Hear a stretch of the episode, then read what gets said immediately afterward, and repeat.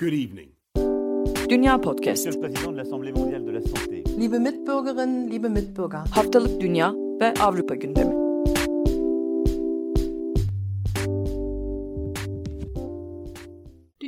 Dünya Podcast'tan herkese merhaba. Ben Seda Karatabanoğlu. Bugün 22 Mayıs Cumartesi program partnerim Akın Alp'le birlikte Avrupa ve dünyanın öne çıkan gündemlerini size aktaracağız. Bu hafta Nida yok. O yüzden Akın'la birlikte karşılıklı olarak e, öne çıkan gündemleri, ülkenin gündemlerini konuşalım istedik. Almanya'dan başlayalım istersen Akın. Almanya'da bir istifa e, haberi var bildiğim kadarıyla. Türkiye'den çok alışık olmadığımız bir durumda. Ge- Geride bıraktığımız haftada Almanya'da neler oldu?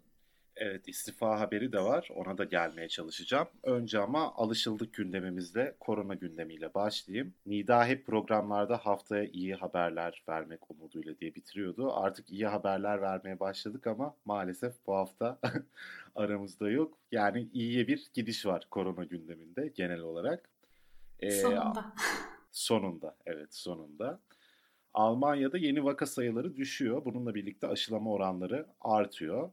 Bunların ikisi de bizler için iyi haber. Dün Berlin'de yani 21 Mayıs'ta Sağlık Bakanı Jens Spahn bu durumun korunması ve böyle devam etmesi için herkesi dikkatli olmaya çağırdı. Durumun tadını çıkarın ama dikkatli olun ifadesini kullanmış. Aşı randevusu bekleyenlerden de sabırlı olmalarını rica etmiş. Aşılama faaliyeti çok yoğun bir şekilde sürüyor. Zaten hani neredeyse kapasitemizin üzerinde çalışıyoruz demiş. Vatandaşlar zaman zaman agresif bir şekilde randevu talebinde bulunuyor. Bunu yapmayın. İlla birine kızacaksanız eğer bu konuyla ilgili doktorlara değil bana kızın. Herkesin de en büyük e, en kötü ihtimalle en geç Eylül ayında aşı randevusu almış olacağını büyük ihtimalle söylemiş Şipan. Tabii Şipan'ın daha önce verdiği sözleri hatırlamak gerekiyor. Verdiği sözleri tutmak konusunda çok iyi bir sabıkası yok ama yine de bunu olumlu bir haber olarak alabiliriz. Çünkü göstergelerin de işaret ettiği nokta bu işin sonbaharda artık çözülmeye yakın en azından aşılama anlamında yeni varyantlarla falan başımız belaya girmezse çözüleceği yönünde. Şimdi insidans değerleri aynı zamanda düşüyor. İnsidans değeri de 100 bin kişi başına düşen yeni vaka sayısı demek. Bazı yerlerde yüzün altına düştü. Benim yaşadığım Bonn şehri bunun örneklerinden bir tanesi. Bu yüzden kafe ve barların açık alanları açılmaya başlayacak. Bazı yerlerde e, daha da düşük olduğunu görüyoruz insidans değerinin.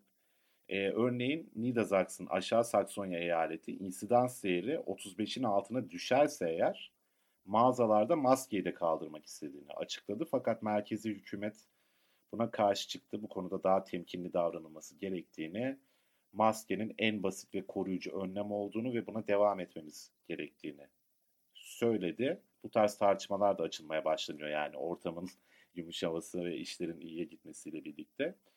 Son aşılama oranlarını da paylaşayım. Bu arada geçen hafta ufak bir hata olmuş. Şampiyonluk kutlamasıyla programa girdiğim için. Ee, yüzde yerine yani yüzdeyi yanlış vermişim öyle söyleyeyim. Önümdeki not doğru olmasına rağmen yanlış okumuşum. Şeyh Cerrah Mahallesi'ne de El Cerrah Mahallesi demişim bu arada. Programı dinlerken fark ettim. O yüzden podcast Evet, yapan arkadaşlara tavsiyeler. Böyle coşkulu anların hemen arkasında kayda girmeyin. Sonra böyle ufak tefek hatalar olabiliyor. Şu an Almanya'da en az bir doz aşı olanların oranı %39.9. Yani neredeyse %40'ı bulmuş durumda. Tamamen aşılananların oranı %13.6. Şimdiye kadar yapılan toplam aşı dozu sayısı ise 44.4 milyon. Oldukça ciddi bir rakam. Özellikle de çok geç başladıklarını ve bu mesafenin aslında büyük oranda son bir ayda alındığını düşünürsek bildiğiniz gibi 1.3 milyonu bulduğu oldu en son Almanya'da bir günde yapılan aşı oranının. Diğer sabit gündemimiz koronadan daha keyifli bir gündem sayılabilir herhalde. Seçim gündemi bildiğiniz gibi. Almanya'da bütün partilerin başbakan adayları bir sonraki seçim için belli oldu. Biz de bunların bir kısmını aktardık, bir kısmını başka mecralarımız aracılığıyla duyurduk. Hristiyan Birlik Partilerinin biliyorsunuz akıbeti çok konuşuluyor ne olacağı. Çünkü yıllar sonra iktidarı kaybetme olasılıkları var. Ve Hristiyan Birlik Partilerinin başbakan adayı olması beklenen isimlerden biri Bavyera Eyaleti Başkanı Markus Söder'ydi bildiğiniz gibi. Fakat onun yerine Armin Laschet başbakan adayı olarak duyurulmuştu. Fakat Söder hala çok ciddiye alınan bir figür ve kamuoyunda sevilme oranı Laschet'ten çok daha fazla. Hristiyan Birlik Partilerinin iktidarın büyük ortağı olamadıkları bir koalisyona girmemeleri gerektiğini söylemiş. Kendisiyle yapılan bir röportajda. Bu önemli bir açıklama. Şu yüzden önemli bir açıklama. Birincisi Yeşillerin artık zirveye oynadığının iyice aleni hale gelmesi. Zaten hatırlarsınız son iki haftadır anketlerde Yeşiller birinci parti olarak gözüküyordu. Bu cümleyi kurduktan sonra Zöda tabii ki şey demiş. Tabii ben birinci parti olacağımıza inanıyorum ama demiş. Yine de bunun olmaması durumunda bir Schwarz-Grün siyah yeşil koalisyonun Hristiyan Birlik Partileri için çok yıkıcı sonuçları olabileceğini ve Hristiyan Birlik Partilerini orta vadede yıkıma sürükleyebileceğini söylemiş. Oldukça temkinli, endişeli ifadeler daha doğrusu kullanmış. Bahsettiği, altını çizdiği bir diğer nokta korona sonrası için ciddi bir ekonomi programına ihtiyacı olduğunu söylemiş Almanya'nın.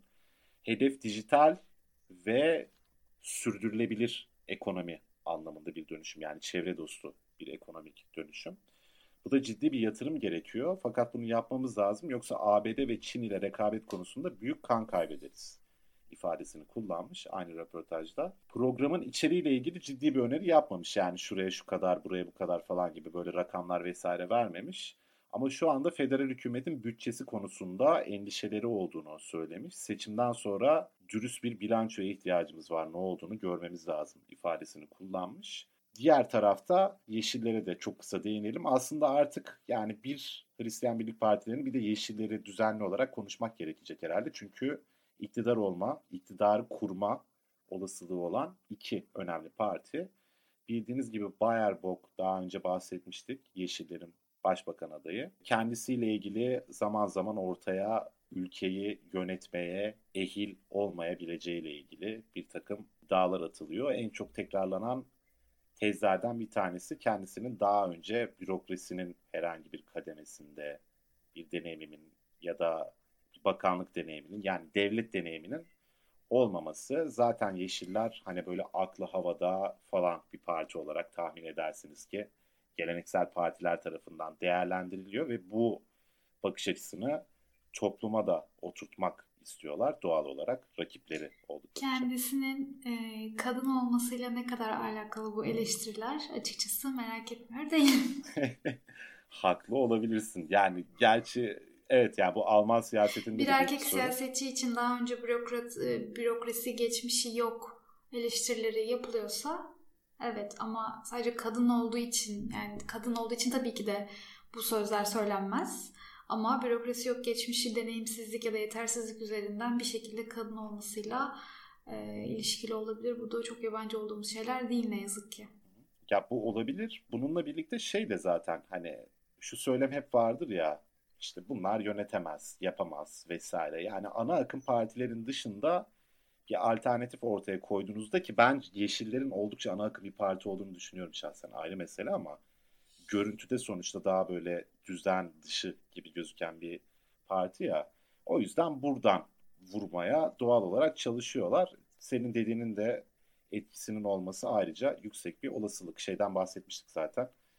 Hristiyan Demokratların kongresinde 3 tane Kuzey Ren Vesfalyalı Katolik erkeğin ve yaşlı erkeğin yarışması gibi durumlar maalesef e, Alman siyasetinde de dünyanın her yerinde olduğu gibi var. E, Yeşillerin oy oranı son ankette %25 olarak gözüküyordu. CDU'nun %24, SPD'nin yani Sosyal Demokratların %15, FDP'nin yani liberallerin %12. Bu çok ciddi bir çıkış bu arada. Türingen'deki skandal eyalet başkanlığı seçimleri burada da değmiştik. Yok Vasistas'ta değmiştik ona özür dilerim. Ama Almanya takip edenler hatırlayacaklardır. Onun arkasından çok ciddi bir düşüş olmuştu FDP oylarında. Fakat bu Covid gündeminde bahsettik daha önce. en istikrarlı politika yürüten partilerden biri sayılabilir. Yani yakın hissedersiniz, hissetmezsiniz ayrı mesele ama çok tutarlı bir politika, tutarlı bir muhalefet sergilediler. O yüzden tepki oylarının bir kısmını kendilerinde toplamışlar gibi gözüküyor. Son olarak Seda'nın bana pas attığı gündeme geçelim. SPD'li Aile Bakanı Francisca Giffey Aile Bakanlığı görevinden istifa etti. Şimdi bunun sebebi e, bizim için bir miktar şaşırtıcı olabilir. Sadece Türkiye için değil bence pek çok ülke için şaşırtıcı olabilir. Kendisinin doktora tezinde intihal yaptığına dair bir takım iddialar ortaya atılmıştı daha önce. Bu iddiaların ortaya atılmasıyla birlikte zaten kendisi doktor ünvanını kullanmaktan vazgeçmişti. Avrupa Birliği Komisyonu'nun sivil topluma katılım politikaları konusunda bir doktora teziymiş bu. 13 Kasım 2020 tarihinde doktor ünvanını taşımaya devam etmek istemediğini açıkladı. Dediğim gibi tarihi de 13 Kasım 2020. Daha sonra Freie yani Berlin Hür Üniversitesi diye genelde tercüme ediliyor Türkçe'ye. Üniversitesi 18 Kasım 2020 tarihinde yeniden inceleme başlatmış bu konuyla ilgili. İncelemeyi tamamlayan üniversite Giffey'nin doktora ünvanının geçersiz olduğunu kendisine tebliğ etmiş. Giffey de Aile Bakanlığı'ndan istifa ettiğini söylemiş. Şimdiye kadar kulağa nasıl geliyor? Şaşırtıcı mı Seda? yani sadece istifa kısmı. Yani 26 e, Eylül'de yapılacak yerel seçimler var Berlin'de. SPD'nin adayı olmaya devam edecekmiş orada. Yani aslında geleceğini kurtarmak için bugünkü rolünden feragat ettiğini, kendisi üzerinde herhangi bir şaibe yaratmak istemediğini söylemek mümkün. Bunun Almanya ile ilgili şöyle bir tarafı var. Daha önce 2011 yılında Savunma Bakanı Karl Theodor zu Gutenberg aynı gerekçeli istifa etmiş bakanlık görevinden. 2013 yılında da Eğitim Bakanı Annette Schwan aynı gerekçeliğine görevinden istifa etmiş.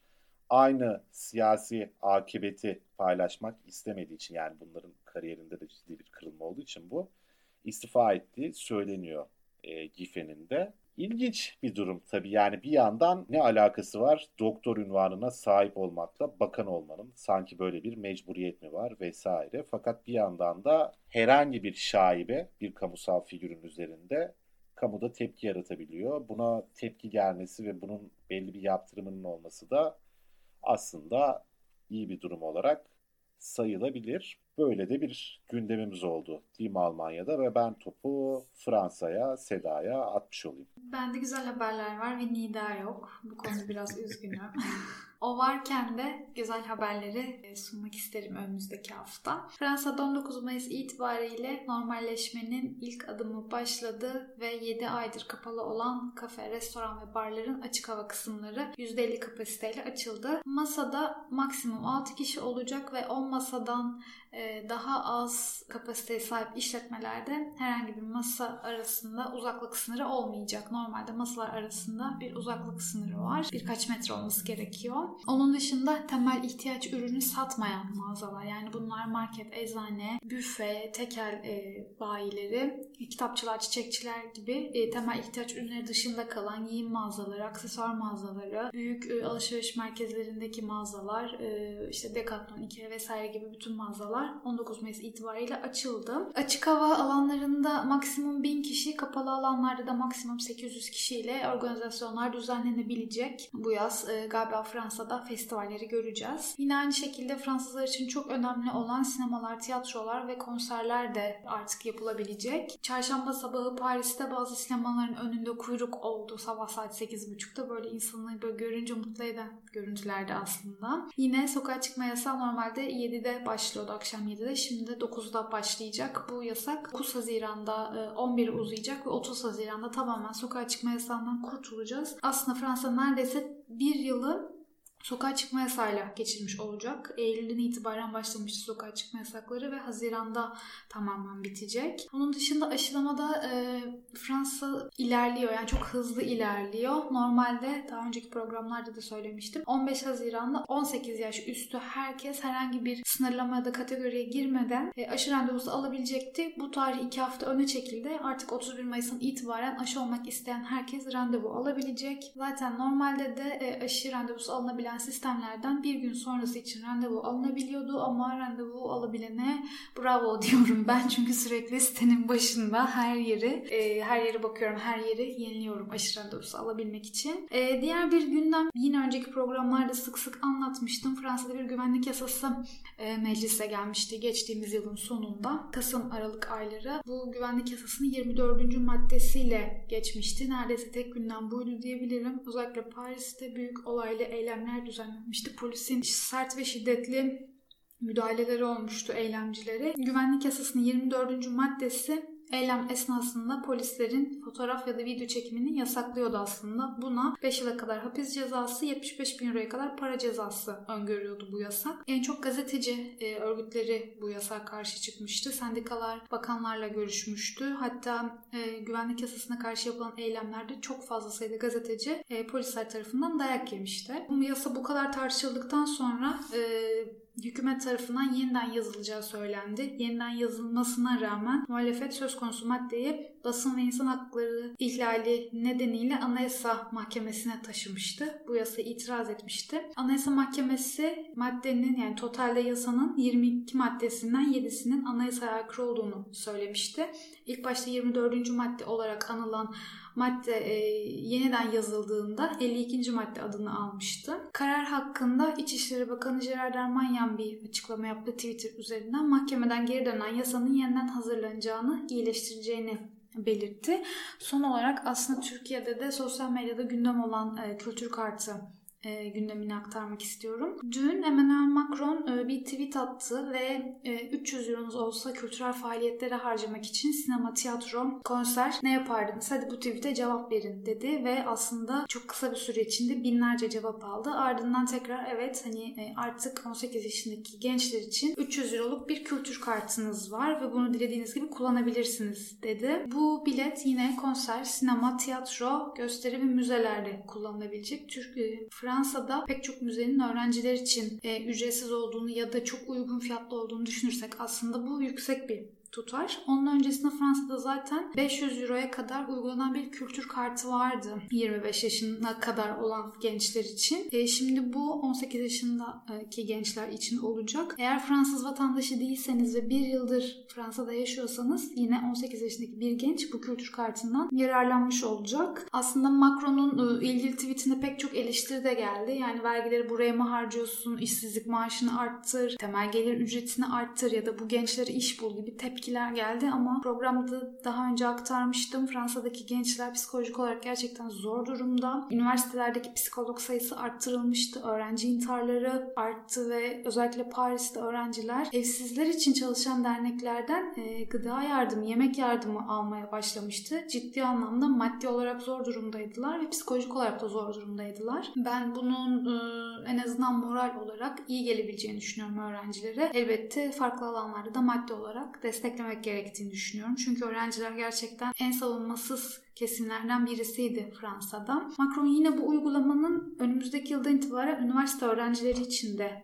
e, genişletileceğini söyledi ve totalde 18 yaşındaki bu 300 euroya dahil bir 200 euro daha verilecek ve işte 18 yaşına üniversite kadar gelen bir öğrenci aslında 500 euroyla e, kültür etkinliklerinden yararlanabilecek. Gerçekten diyeyim. kıskanarak dinliyorum ya. De Almanya'ya şey sosyal devlet derler. Gerçekten. Ve e, aslında Fransa'da yine bunu daha önce programda söylediğimi hatırlıyorum. Çok uzun bir zamandır öğrenciler üniversitelerde e, öğünü 1 euroya 2 öğün yemek yiyebiliyor. Yani aslında 2 euroya 2 öğün yemek satın alabiliyorsun ve uzun bir süre üniversitelerin restoranları yani oturma alanları kapalı olduğu için herkes işte 2 euro 2 öğün yemeğini alıp eve gidiyordu ve böyle işte yollar, tramvaylar, otobüsler o şey hani okulun restoranının paketleriyle dolu öğrenciler vardı. Mümkün olduğu kadar öğrencileri desteklemeye çalıştı Fransa. Almanya'dan farklı olarak iki arkadaşımdan şahit olduğum için biliyorum. Almanya'da çalışan bir arkadaşım e, çalıştığı yer e, korona nedeniyle kapandığında işsizlik maaşı alamamıştı yabancı öğrenci olduğu için ama yabancı öğrenci olup çalışırken vergisini veriyordu. Fransa'da yaşayan e, ve öğrenci olan bir arkadaşım yine iki ay boyunca evde kaldığında o işsizlik maaşını yani devletin verdiği işsizlik maaşından faydalanabildi Fransa'da.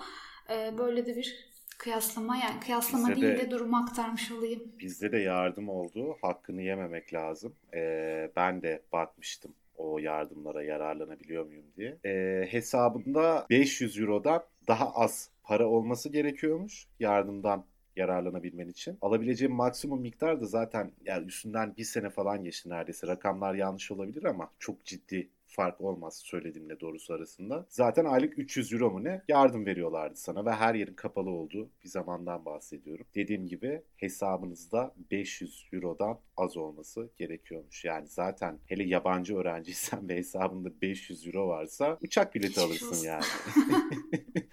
Gerçekten öyle. Fransa'da marketler de elinden geldiği kadar öğrencilere yardım etmeye çalıştı. Öğrenci kartını gösterenler %15-%20 kadar indirimde kullanmaya çalıştı. Tabii ki herkes çok zor durumdaydı ama öğrencilerin e, çalışmadığı ve zaten asıl işinin bu olmadığını düşünürsek en savunmasız kesimlerden biri diyebiliriz. E, Burada sosyal mesajımızı önce- da verelim. Yani bu çok büyük oranda Fransa'daki öğrenci hareketinin inanılmaz güçlü olmasıyla Almanya'da da bunun Kesinlikle. maalesef esamesinin okunmamasıyla alakalı bir durum. O Evet, yüzden evet. burada dalga geçer Evet, gibi evet, yardımlar kesinlikle. yapabildiler ama Fransa'da tabii sıkar biraz. Ki burada ben böyle anlatıyorum ama buradaki öğrenciler ve e, çalışanlar tabii ki Macron'dan ve Macron yönetiminden memnun değil. Ben de Macron'u övmek için bunları anlatmıyorum. Olanları anlatıyorum. Tabii biz Türkiye'li insanlar olarak bize çok geliyor ama aslında her öğrencinin, her insan, her yurttaşın sahip olması gerektiği hakları konuşuyoruz. Temel haklardan bahsediyoruz. insan hakkından bahsediyoruz. Evet Fransa'da bir öğrenci sendikası var. Böyle önümüzdeki hafta e, üçümüz olacağız. Nida tekrar aramıza katılacak. Bu hafta böyle küçük bir ara verdi. O iyi Önümüzdeki haber, hafta- kötü haberi de verelim. Evet, bir iyi bir kötü haber. Önümüzdeki hafta bir süre için son programımız olacak. Ee, 1 Temmuz 2020'de e, yayına başlamıştık ve e, bugüne kadar neredeyse hiç ara vermeden her hafta size gelişmeleri aktarmaya çalıştık. Hem küçük bir yaz tatili hem, hem de e, yeni sezonuna hazırlanmak için, yeni formatlarla, yeni programlarla hazırlanmak için küçük bir araya ihtiyacımız var diyelim ve önümüzdeki hafta son programımız. Burada olun, hep birlikte olalım diyelim dinleyicilerimize. Aynen öyle. Hem gün genel olarak geçen sezonun bir değerlendirmesine ve gelecek sezona dair bir şeyleri belki konuşuruz. Hem de Avrupa'nın gündemini aktarırız. Görüşmek üzere Evet, mi diyelim? galiba Ne diyelim? en sonunda güzel haberler e, aktaracağız sezonu bitirirken. Evet, evet. Nida'nın da katılımıyla güzel haberleri hep beraber umarız aktaracağız haftaya. Görüşmek üzere, hoşçakalın. Hoşçakalın. Good evening. Dünya Podcast. Liebe Mitbürgerinnen, liebe Mitbürger. Haftalık Dünya ve Avrupa gündemi.